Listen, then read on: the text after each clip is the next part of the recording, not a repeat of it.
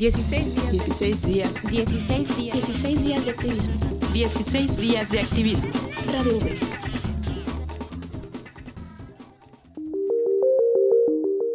El VIH es la denominación del virus de inmunodeficiencia humana que ataca el sistema de defensas del cuerpo al destruir las células CD4. La pérdida de estas dificultan al organismo combatir las infecciones. El SIDA es la última etapa, en donde se incrementa la concentración del virus en el cuerpo. Los medicamentos antirretrovirales pueden reducir la cantidad de virus por gota de sangre, evitando que se presente esta etapa. Desde su proliferación en la década de los 80 del siglo pasado hasta la actualidad, el VIH y el SIDA no han discriminado por género, sexo, religión, edad o condición socioeconómica. Tampoco han dejado fuera a celebridades ni amas de casa. Es una pandemia declarada por la Organización Mundial de la Salud que ha cobrado la vida de millones de personas que desconocen su condición o que no acceden al tratamiento oportuno la Organización de las Naciones Unidas creó incluso a ONU-SIDA para dar seguimiento a esta pandemia a nivel mundial, que en un inicio fue considerada exclusiva de hombres gays y trabajadoras sexuales. Hoy estas últimas representan la menor proporción de los grupos de población que viven con el virus.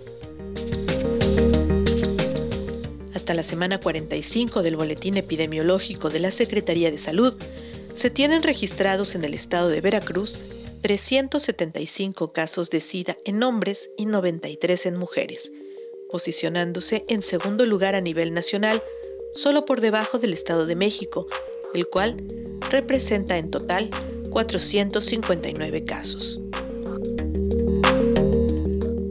En cuanto a nuevos diagnósticos de VIH, el mismo documento reporta 1.041 en hombres y 303 en mujeres, obteniendo la misma posición a nivel nacional.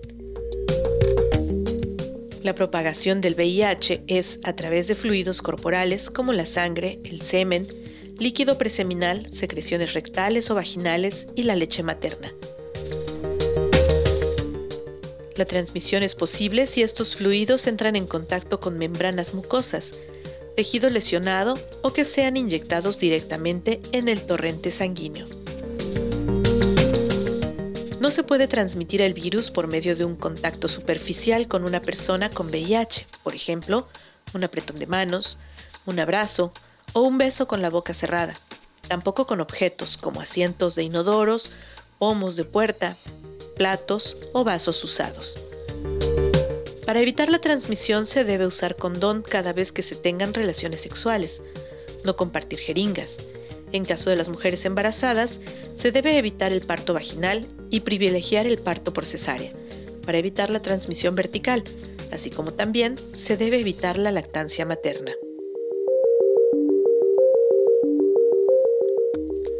Con información de Ángeles Juárez, en las voces, Brisa Gómez.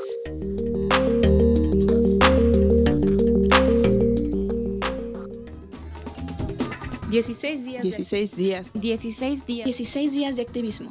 16 días de activismo. Radio V.